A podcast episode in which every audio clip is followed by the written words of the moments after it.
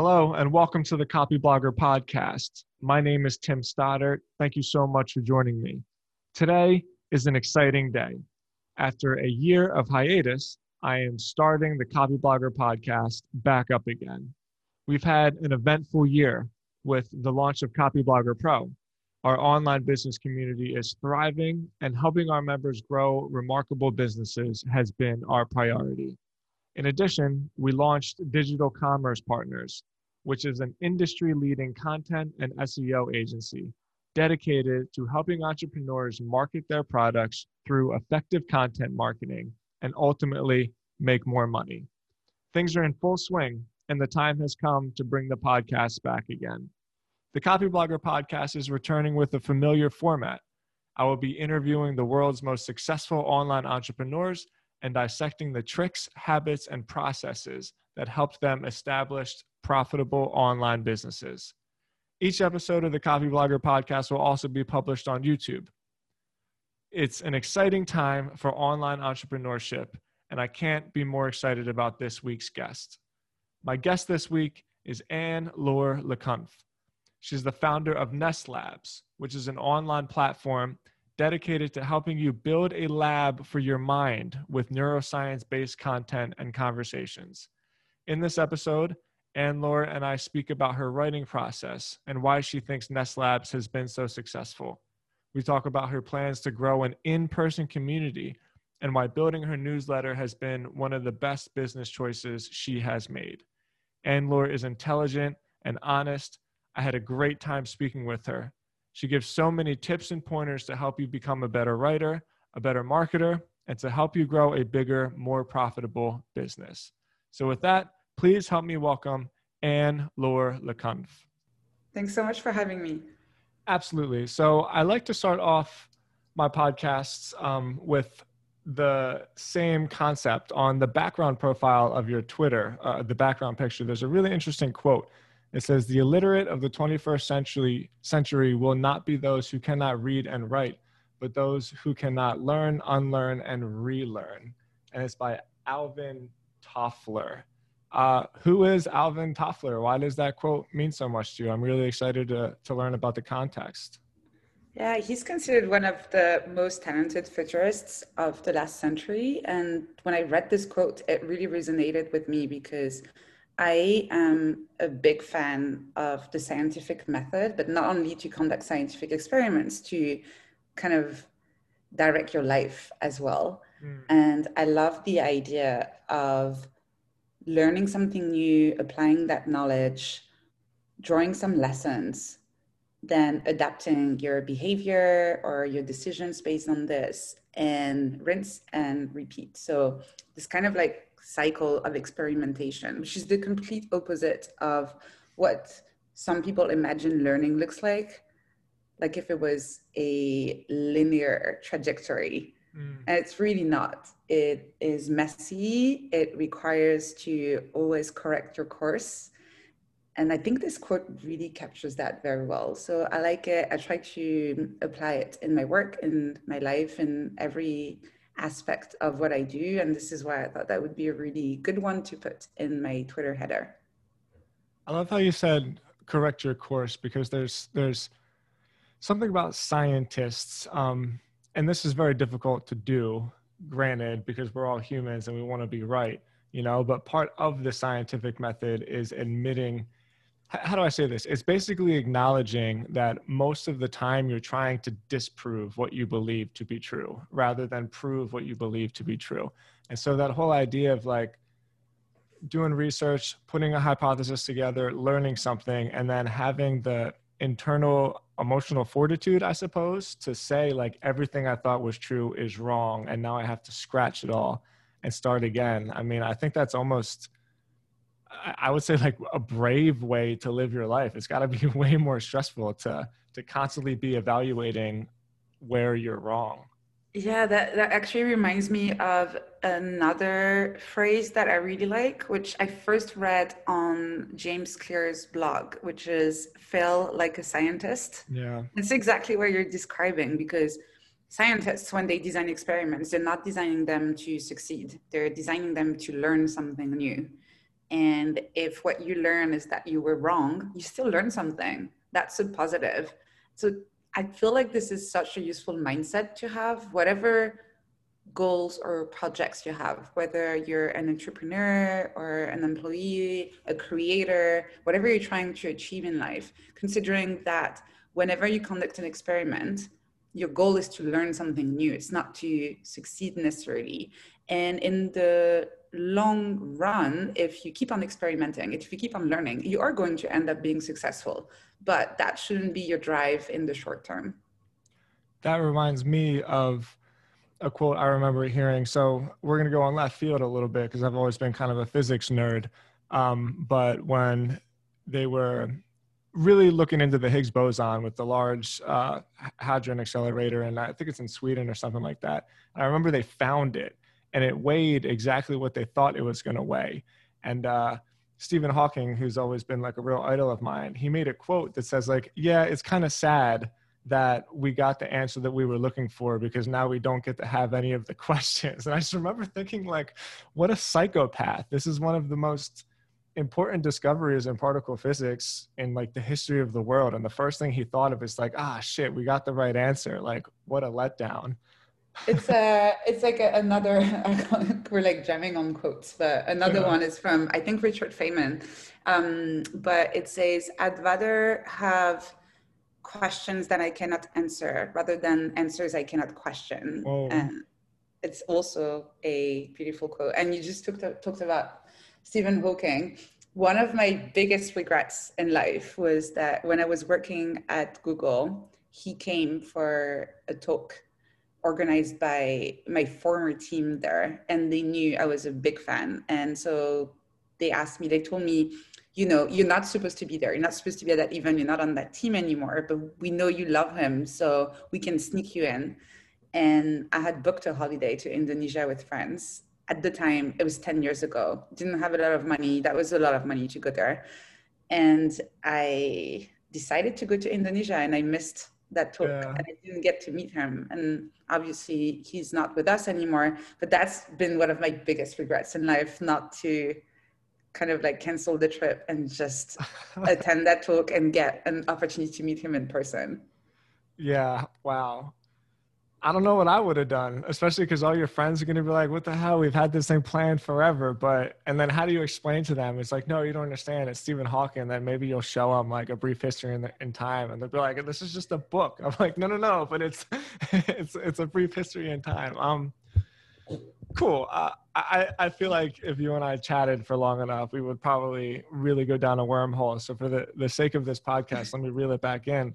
Um, related to that, we were talking a little bit before we recorded, and I, I did some research. I don't know too much of your background, uh, but you come from a much more academia standpoint and sort of transitioned into the web marketing, web content standpoint, where most of the time, and this is a generalization, it's nerds like myself who don't really know what else to do. And so we just start creating stuff online and then eventually it cultivates somewhere. Uh, I, want to stick on this for a little bit. So there's a, there's a bunch of questions, but was your plan to create this brand and to maybe make a career out of it? Was this just a way for you to start dumping some of the thoughts and the questions that you had in your mind and eventually it just kind of flourished? Like, how did this even come to fruition? How did Ness Labs, for those who, who don't know your work, come into fruition? Yeah, so first, I don't initially come from an academic background. My career has been kind of oscillating actually between mm. industry and academic work. Uh, I started working at Google in marketing, actually. That was my first job. And then I left Google. I started a couple of startups, and they didn't work out, as I think 80% of startups do. Um, but I found myself at a point in life where I was a bit lost. I didn't really know what I wanted to do next. I had, up to this point, I had a pretty clear idea of what the path looked like, especially in big companies as Google. You have career plans. They tell you, here's the ladder. If you do A, B, C, you're going to climb it, and this is what success looks like once my second startup failed, I didn't have that anymore. I didn't have a plan. I didn't know what I wanted to do next. So I decided to go back to first principles in terms of what I actually care about. And I decided to kind of explore what are things that I would love to keep on learning about and to keep on studying and exploring, even if money was not part of the equation. And I've always been fascinated by the brain, how it works, the human mind, cognition, emotions, etc. So I decided to go back to university and I applied for a master's in neuroscience at King's College in London, got accepted, did that. And once I was, while I was doing this, I learned about something called the generation effect that shows that by creating your own version of a piece of information that you're studying, you're going to both remember it better, but also understand it better at a deeper level. And I decided to apply this. And this, this is the seed that started Ness Labs, my current company. It just started as a place for me to write about what I was learning and also to reinforce it to try and figure out how can I actually apply all of these scientific concepts to practical strategies that you can use in your daily life and in your work. I thought at the time that it would be just like my small personal laboratory, which is why it's called Ness Labs, where I could just play and experiment. But to my surprise, lots of people signed up to the newsletter fairly quickly. And I did that for a few months and uh, and then decided to make it a business. But that was not really the plan at the beginning. It was really just a space for me to write and think. There's a a, a duality of, I guess, methodologies online between what the first step is. Do I create a product and try to sell it to people? or do I create awareness and find out what it is that they want and then offer it to them? So you took the latter of those. You just started writing, you started finding people that were interested in what you were interested in, kind of created your own little tribe, and eventually um, found a way to turn it into a career. I'm, I'm a big fan of the second approach. Yeah, me too. Uh, I think, in terms of emergence as well, there are two parts here that are important. There's what does your audience care about, but also what do you enjoy creating? It's almost like a Venn diagram. And I think you can't figure it out just by creating a product in a vacuum, right? And for me, it's been really helpful. At the beginning, I was just writing about anything that I found interesting. But then little by little, I would see that there was definitely an overlap in some areas between the articles that I was enjoying the most writing and the engagement and the positive reactions that I was getting from my audience. And once you found you once you find that intersection between what you enjoy doing and what your audience enjoys consuming, this is gold. This is perfect. It means that you can build a sustainable business while having fun doing it. Yeah. And that's a difficult journey sometimes because speaking from my experience, I don't want to speak for you. I've had experiences where I just come up with this ridiculous fluff bullshit, maybe like 11 great cat pictures, you know, and you're like, no problem, slam dunk. This is going to go crazy. Everybody's going to love me. And then I'm going to get all of these dopamine hits about how entertaining I have been. And then I'll go completely like the other side and uh, be um, overly informative, maybe like really, really take a research approach and cite all of my work and really, really care. I, am having a hard time articulating it because it's not that the middle ground doesn't mean that you don't care. It's just that you go above and beyond in like formalizing your content, right? And it's this constant push pull on like, how do I be myself? How do I write like I talk? How do I be entertaining while at the same time producing information that will have like a positive impact on people's lives? You know, tell me about that struggle, which I know just by reading your work that you've had to that you've had. Well, I guess there's something that helps a lot in my case is that I'm not a native English speaker. So by default, the way I write is pretty simple. Mm. I can't really do fancy overly complicated writing because I simply don't have the vocabulary. So that's very helpful. that really allows me to keep the content simple without having to force it. That's just the way I naturally write in English. Um, another question I try to ask myself all the time is would I actually read this? Mm. Would I actually enjoy reading this? This is actually a really good filter. Yeah.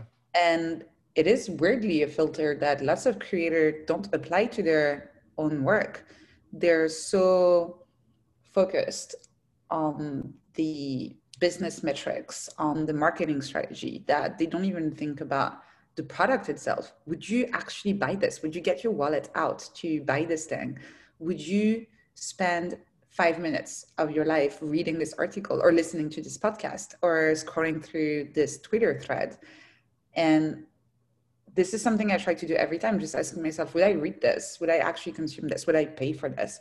That's been super helpful for me to kind of find that balance between being informative, but also being enjoyable enough to consume in terms of content so people want to come back for more. I think that's excellent advice, especially for writers. I uh, I like to talk about all different types of online businesses just because of the impact it had on my life, but I always gravitate towards the writers. And I think that's for a couple of reasons. One, because I think writers, just by nature of the fact that they have to think so much, are always the most uh, like process oriented and they understand why it is that they're doing what they're doing as opposed to just make as much content as possible you know hit record selfie selfie selfie like you really have to work your way through a good article um, and I, I say that as a little bit of context i thought it was fascinating where you said that you have the advantage of having to simplify your writing i, I speak german um, although not natively. I lived in Germany for a while, and I, I took a bunch of German in school. And uh, like, I'm sure you can relate, although you've lived in in London for a while, so you can get by without any real hassles. But when you can almost speak a language, you know, and you have to interact with people that can speak it totally fluently, uh, you just find the most straightforward direct path to say like what the fuck it is that you're trying to say you know what i mean it's like no i just i need that sandwich um, when you're writing online, I again, it's that balance. Like you don't you want to respect your audience to the point where like I will work hard to make this enjoyable, but also take out as much as possible so that you can get through it as as quickly as you can. Um, I thought that was really fascinating how you said that you have the advantage of English being your second language. And I think that also makes you a little bit more thoughtful in the way you write. Um, I think compared to many native writers, native English speaking writers, I will tend to check the dictionary a lot more, to check for grammatical rules a lot more. Mm. And I've had especially few, with English because it breaks yeah. all of its own rules all the time. And totally. it's so infuriating. exactly. And I've I've had like a, a few British friends and American friends telling me that my English was probably, when I'm writing, more correct than lots of native speakers. Sure. Because you don't have the confidence. So you always triple check everything. If something feels a little bit new to me, a turn of phrase I've never used before, a word that I've read somewhere but never really heard being used in the conversation, I would always double, triple check which is not necessarily something that I would do in French because I feel comfortable in French. So this little discomfort can actually be a good driver to produce good creative work. Yeah. Um, I'm thinking of some of my own examples. I I I write a daily blog that's more for myself. There's about a thousand people that subscribe to it, but nobody knows about it. I never tell anybody what the domain is. It's, it's basically just for me because I enjoy thinking in the morning and like figuring my life out, you know. Uh, but I noticed that I will breeze through the term like I wanna, W A N N A. Every and like I, I hardly ever even think about it. And if you're reading it, unless you're really stringent on the grammar police, which some people are, by the way. The reason why I knew about this is because of all the fucking replies I got. you know what I mean? But I wouldn't even think twice about that. I would just say it and hit publish. It's really funny. All right. Um, I want to talk about your process a little bit. You, uh, I'm always fascinated by this as well. there's some people that just look at a blank page and they say, I don't quite know what it is yet. I'm just going to write and it's going to come out of me. I, I would probably consider myself more along that line. There's some people where like the outlining is 90% of the work and then the writing is like the other 10% of the work. Those are probably two extremes. Um, but in my experience, I know when I talk to a lot of writers, I think they usually fall on like more one extreme or the other. Uh, which which side of that that metric do you think you fall under? It depends on the type of content. If it's a research based article, mm. um, I can't really start with an outline because very often I start writing about something and I definitely don't have enough knowledge to write the whole thing. So I need to do research while I'm writing. Um, so it's a back and forth between researching, writing, and the outline emerges from what I find. I'm not going to make it up before I have the actual data and the information, and I've read a few papers. So for research-based articles, uh, definitely don't start with an outline. I start with a question, then I go and try and find answers, and I try to mm. find patterns and and then after a while working on it, I start seeing something interesting, a skeleton of an outline, and then I fill the blanks if I feel like something is missing. Um, and then there are other articles that are a bit more personal, where I talk a little bit more about my own personal experience, which could be with my creative process, um, my productivity systems, with managing my mental health, etc. Um, these um, I will sometimes have an outline, but it's because I've probably been thinking about the topic for a while. It's very, very rare that I write a personal article on Ness Labs if I do write a personal one, it means that it's been on my mind for a month or so. And I'm like, I need to get it out of my system. So it means that I already have some ideas in my mind of what I'm going to write about. And so I have a skeleton in my mind. That being said, with the personal ones, and I'm sure you've had this experience before, you start the article thinking you know where you're going. And it just the process of writing unlocks more thoughts and more insights and I very often end up with something that looks nothing like what I had in my mind when I started writing. So I think I'm probably on the spectrum, as you say, there are extremes, but on the spectrum, I'm probably not much of an outline person. I, I love using writing as a thinking tool.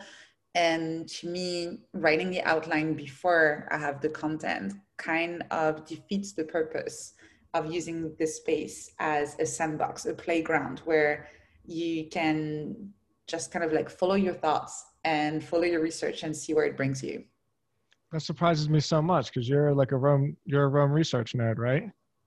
Yeah, that's why I love it. It's so unstructured. So I dump stuff in there and then I explore it and I find patterns and connections. But it's very different from using Evernote, for example, where I'm supposed to have this note that is about this idea and that's it. And every time i want to add to it i have to add to this outline. Whereas in Roam there's no outline it's just a bunch of nodes it's literally a graph. So actually it works really well with the way my mind works.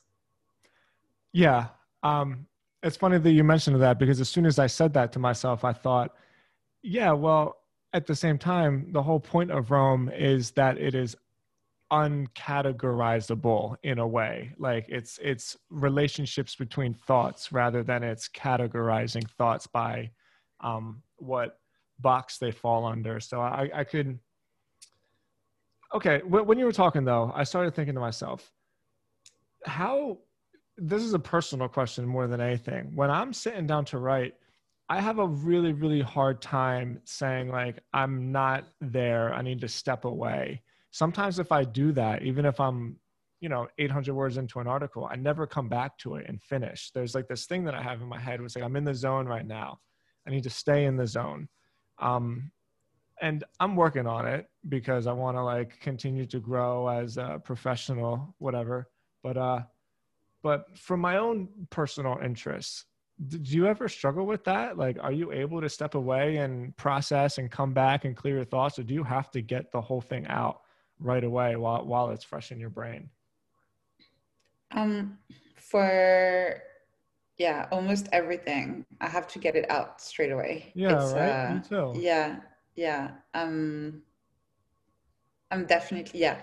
this is also why when I was younger, I used to love writing novels. I think I'd still love it. It's just that it's not something I've been doing recently. But um, I wrote a few ones. I was even talking with some editors at the time. And the problem I had is that I really enjoyed the first draft process, but then going back to it and editing it, that was such a pain.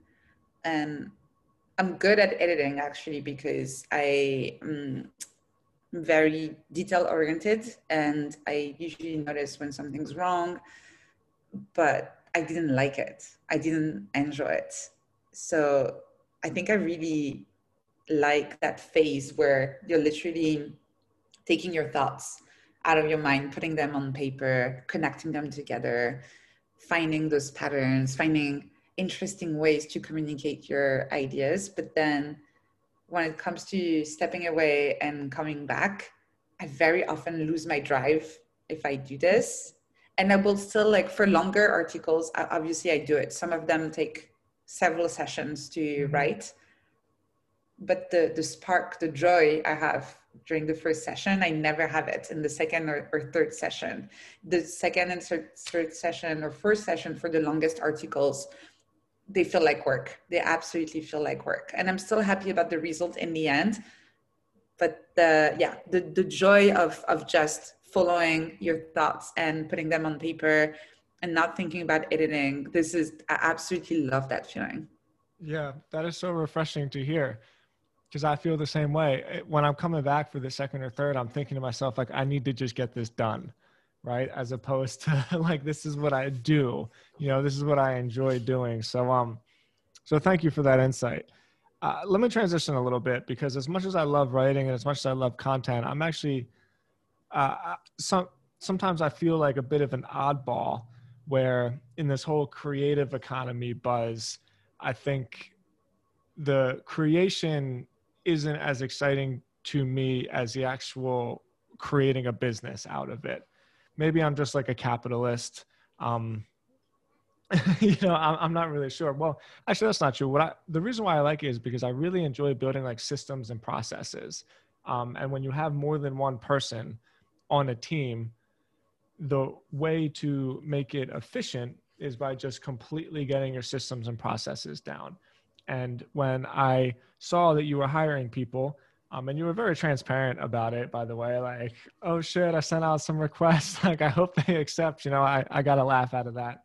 Um, I, I was excited for you because it's a whole nother thing. There's creating a website, creating an audience, creating some products, whatever. But now you got other people on the team. It's a whole, whole new thing that you're doing. So this is just a really open, open-ended question. Um, I'm just looking for what what that was like like what was that experience like for you like was it scary are you still scared do you have any idea what you're doing like talk to me about building a team now i've loved the process so far. It's very interesting because i did manage some people when i was at google but it's so different when you're managing a team and you have all of these processes that have been created for you before you know you, when you're in a big corporation like this don't really have to obviously you can worry about your own personal management style communication style. There are still lots of things where you have lots of freedom right? But in terms of management processes performance reviews goal setting etc there are literally templates for everything at google and you just take them use them apply them and you are supposed to apply them because it is just part of how the the internal system was designed. So you're not supposed to necessarily ask that many questions, just apply them. Whereas in this case, I had this blank slate where I could do anything I wanted to. And it was exciting, but also a bit frightening at the beginning because it's not the same as like I'm I'm very into, you know, we discussed that at the beginning of this conversation, experimenting and failing. But these are people so you don't want to you don't want for them to have a bad experience. You want them to have the best experience possible. So yes it was a little bit frightening and exciting at the beginning. Uh, it's been a few weeks now three weeks almost a month now so we're starting to get the hang of it this is great we have our processes. I am making them fill every week a weekly review using my plus minus next template. So first column, they say everything that they write everything that went great that week. Second column, everything that didn't go so well, and last column, what they want to focus on next week. And they share it with me in their one-to-one, and then we share again in our team meeting. Um, and uh, they also have study time booked together, so nice. they can they can study different skills that are helpful for their their jobs. But no, it's it's it's great and they're very i'm very lucky that they're very proactive as well so in terms of processes some of them that we have in place now they suggested cool. so it's it's great it's uh yeah the, the first week was frightening but now it's actually okay I, I think being transparent with them helps a lot as well i've been very open with them telling them you know this is the first time that i'm starting from scratch and so i'm going to try and do my best but i really want your feedback and this is kind of a co-creation process rather than just me imposing whatever I have in mind. Um, open-ended question, open-ended answer. But oh, uh, yeah, great. I, I love it. And one of the analogies that I always like to use, and this relates more to some people than others, but I grew up uh, building houses. Basically, it wasn't until I stumbled. I was always a writer, and so I was just writing on a blog, much like you. And one day I realized people were reading it, and I thought to them, myself, like, how the hell are people finding this website? And that's when I learned about SEO, and that's when I got totally hooked on it. I've been doing it ever since. But I grew up thinking that I was going to build houses my whole life, and so uh, when I think of processes, I I can see it like quite literally as a as a visual because there's a rule in in carpentry or any kind of contracting where the weakest point of any structure is always at the joint, and so when I see systems or workflow, let's call it, going from like this structure and then passing over to this structure, that's the joint, right? And that's always where just the fucking like you didn't send me this email. I don't know what this is. You didn't fill out this onboarding form. Like I don't know what's going on. And so half of my job at this point is just constantly evaluating where those joints are and figuring out how to make it so that nobody is ever unsure of what it is that they're doing. Um, and so, a little bit of a long winded intro, but for the most part, you've been able to run this whole ship by yourself. And from the outside looking in, although this could be a completely like ignorant statement, it doesn't appear to me like there's a whole giant web of, of things that you need to do. So like what are those those joints that you're seeing that you're trying to solve for? Um I'd say like 90% of the business is running very smoothly and I don't really worry about it. Uh, you know, there's the the articles I'm writing every week. I'm publishing videos on YouTube. I'm publishing writing? every week. Yeah, yeah. I'm publishing two articles a week now. Yeah. That is so silly. How do you keep that up? I used to be at five a week, so two a week. that's, that's like so silly. um, so yeah, two articles every week, a YouTube video every week. I send the newsletter, and there's the community. Um, and yeah, it's it's it's like it's really fine. I actually don't work that hard. People think that I'm working yeah. nonstop. I'm actually very protective of my time. So the one thing, the one joint that is completely broken and that I'm working on right now is my inbox. It's so bad. I have even so I had an interview with a virtual assistant yesterday. We're going to do a trial for the next few weeks. It's amazing because she's also a member of the Ness Labs community, so it's cool. it's really cool. Yeah. Um, even her, I did a screen share, showed her my inbox, and she she audibly gasped, like with her her hands on her mouth. She's like, wow. I was like, yep, if you want to work together, that's what you're getting into. And I told her I wanted to do a screen share and show you my inbox. So you know, it's a two-way choice to work together. I want you to know where you're getting into. Um, so yeah, my inbox is, is so, so bad. Uh, I feel bad about it because there are people who send me emails that I know I should reply to, but it's just absolutely overflowing. And I think it is due to a very stupid mistake I made, which is hard to fix now. But I sent my newsletter from the same email address I use for oh, business. So 30,000 30, people have my email address right now. and of course, they email me, which it's like you know which i completely understand. Mm-hmm. And i actually want to connect with them. It's just that I, I, need processes. I need a way to that's the problem is that out of 10 emails there are probably only three or four i actually want to reply to but because there's so much volume i miss emails that i would actually really like to reply to so hopefully uh, yeah, that is going to get sorted in the next few months. But that's a big priority for me, and that's that's the you talked about joins and connections and what works and what doesn't. Everything else is completely fine. That's the the one big thing that I really need to fix.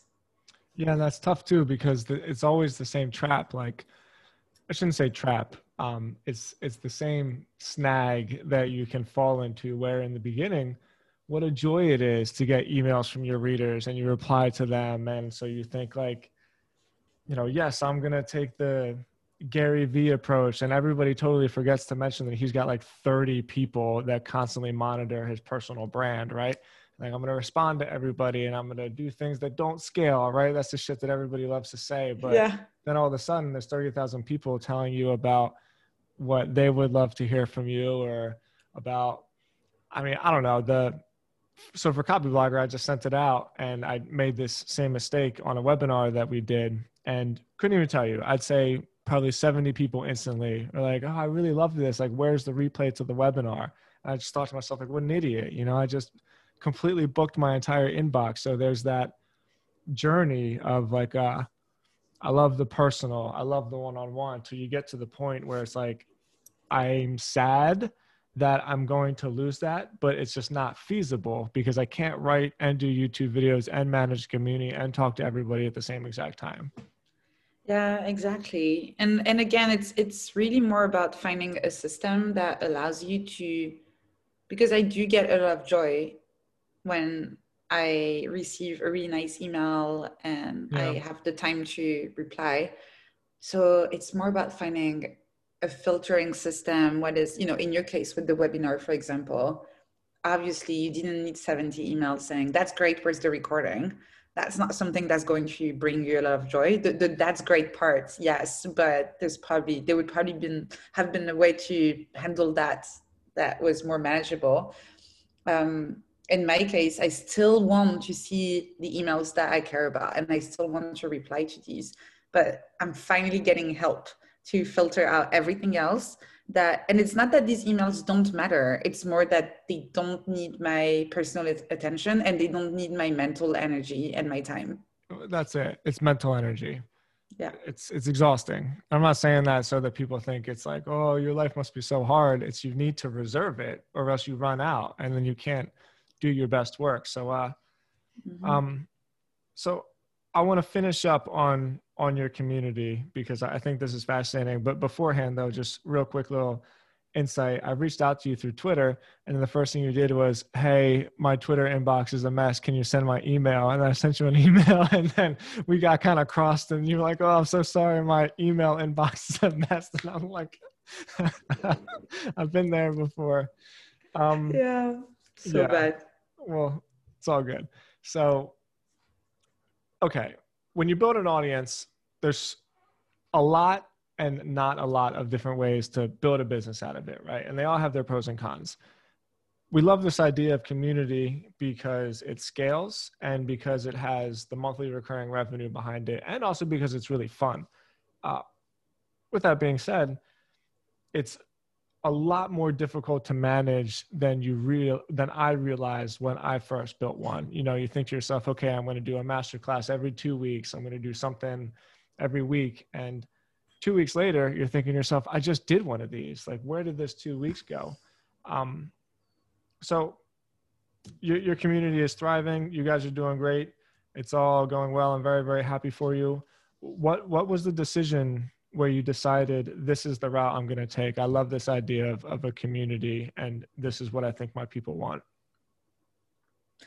Um, lockdown. That's basically that was the trigger. Uh, it was in March 2020. oh wow! Yeah, uh, all of a sudden we found ourselves lonely, isolated at home. People were struggling with their mental health, with their productivity, with their creativity. I got so many emails from subscribers who were telling me, I'm really struggling. Do you have any information? Have you written any article about how to handle that specific situation? And I did write a couple of articles, but I never felt like I always try and write the most useful article possible.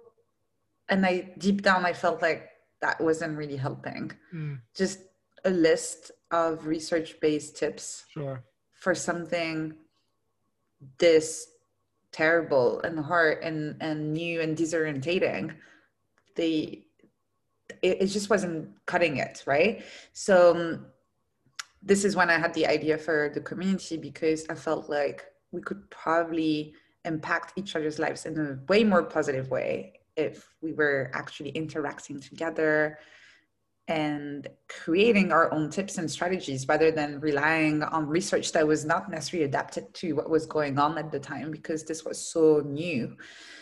And yeah that's how i got the the idea from idea to launch to launch. There was about a week um, thanks to i'm using circle and it took a few clicks to set up the community so it was great announced it got a few hundred members pretty quickly.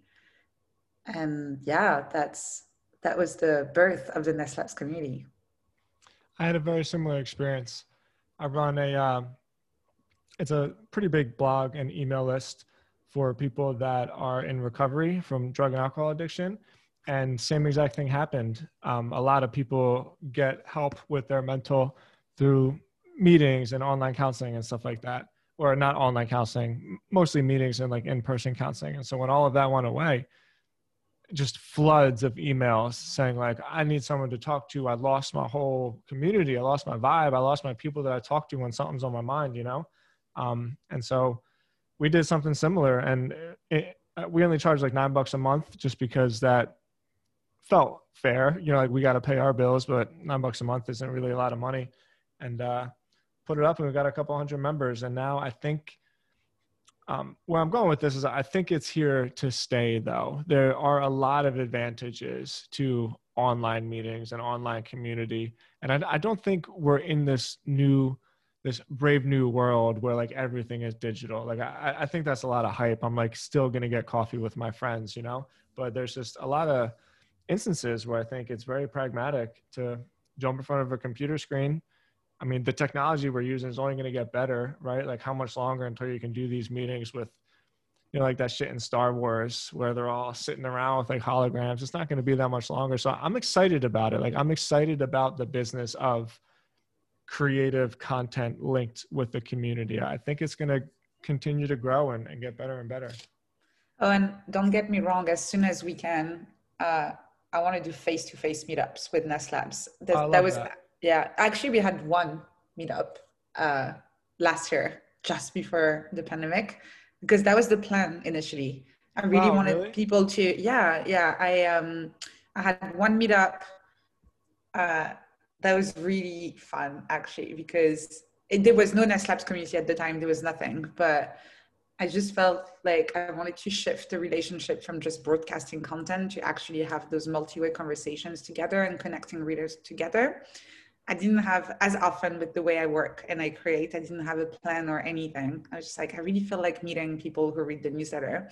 So at the time, can't remember how many subscribers I, I had, but like probably like 9,000 or something like this. Uh, which when I think about it was still a little bit crazy, but in a mm-hmm. newsletter, I was like, at the end of the introduction, I was like, by the way, who wants to come and hang out in my living room? and uh, a few people joined, I had to close the sign up form after an hour actually because wow. like my living room was not that big. And someone flew from Seattle to London. Yes. Wow. And I asked him 10 times, Did you fly from Seattle just for this? He was like, Yeah. It's like, did you know it was just going to be in my living room? This is not like a conference or anything. He was like, yeah. Was like, wow, okay. Um, he was really, really nice. We had such a good time. So in the end, we were about 10 people at my place and we were just having drinks and chatting. Uh, the topic I picked for that meetup was metacognition. So everyone was sharing their metacognition self-reflection tips. People had journals. People brought their notebooks with them and their pens and took notes what we were chatting together. It was absolutely lovely. And then I think two weeks after that, we were in lockdown. For the people that aren't watching the video, when when you're talking about this, like your face is really, really lighting up, and it's very clear that obviously you love the online community. I'm sure you've worked very hard on it, but it's very clear that the idea originally was to do face-to-face meetups, conferences, whatever you want to call them. Um, if we had more time, I would love to dig in about where you plan on going this, going with this. But give me, give me like the the the elevator pitch on on what you're when when you're sitting on your living room and you're staring at the ceiling at the ceiling envisioning on where you want to take ness labs like how do these face-to-face conferences fit in i think i'll probably just create a space in the community where people can announce their own face-to-face meetups and that's it i'm not really Good. so you're gonna like curate them basically you're not gonna host them all you're just gonna curate them well i can't be everywhere physically at yeah. once so i'm not i've always one of my biggest principles with the ness labs community is that i never want to be a bottleneck that's why i let, I let already like 90% of events on in the online community are organized by members not by me. So um, i just want to give them a platform to connect together and i think i'll just create like another space for face-to-face meetups and people can be like let's meet in this park in london or let's meet in dolores park in san francisco whatever like and they can meet there not really planning on that's also the what i really like about the model i have where it's that you pay for your membership but then once you're in you're in i'm not going to take a cut charge tickets for charge for tickets or anything. You're in the community you get full access to everything and you use it to connect with other people. So yeah that's just the the plan. Again just giving them a platform to connect together and hopefully make new friends. I love that and i think that's very smart. Um, the first brand i ever really built was the sobriety one that i told you about and, and i think to myself like with no experience or anything what did i do to make that so big and uh, the more and more i thought about it the more i realized is i basically just stayed out of the way and like i highlighted other people as much as i can if somebody had like a sobriety date I would always say like this person is celebrating this milestone. Like everybody say congratulations if if this other person had. Um, I mean, these are like specific examples, but in in the community they mean a lot. Like if you went to a wedding or something like that, and you got through it without like freaking out over the toasts or anything, you know, like those are big milestones and celebrations. And so, uh, and I I reflect on that, and I think yeah, that's cool because it makes me feel good, but also from like a practical standpoint, almost like a tactic it's very very effective where you just stay out of the way like this shit ain't about me i write this you know where i fit into this. If you want more it's about everybody else. And so i think that that that tactic on like scaling a community is is definitely the best way to do it. Absolutely. Just be a connector. That's it. Very cool. Well uh well Anne-Laure thank you so much for your time. You were very gracious. Um you are gonna kill it for sure. Like you're, you're, building something really really special. Um, and i mean that. I've talked to a lot of people on my podcast i've talked to a lot of talented people and i i, I would definitely bet on you and, and what you're doing. So congratulations on all your success. Like i'm really excited to follow on the journey to see see where you take it. Thank you so much. This was a great chat. Thanks for having me. Likewise. Um, okay so nesslabs.com and then you, you're one of the strange people that your Twitter is in your actual name. So, uh, Oh my God. you know what? Why don't I just put this in the show notes? Nesslabs.com. I created that handle when I was a teenager. So just that's nesslabs.com is fine. Slash newsletter for the newsletter. All right. Yeah. And then everything else uh, we'll put on the show notes at timstods.com. All right. Anne-Laure, thank you so much for your time. Um, have fun getting out of lockdown. Go hang out with your friends. We'll do this again. Thank you. You're welcome. See you.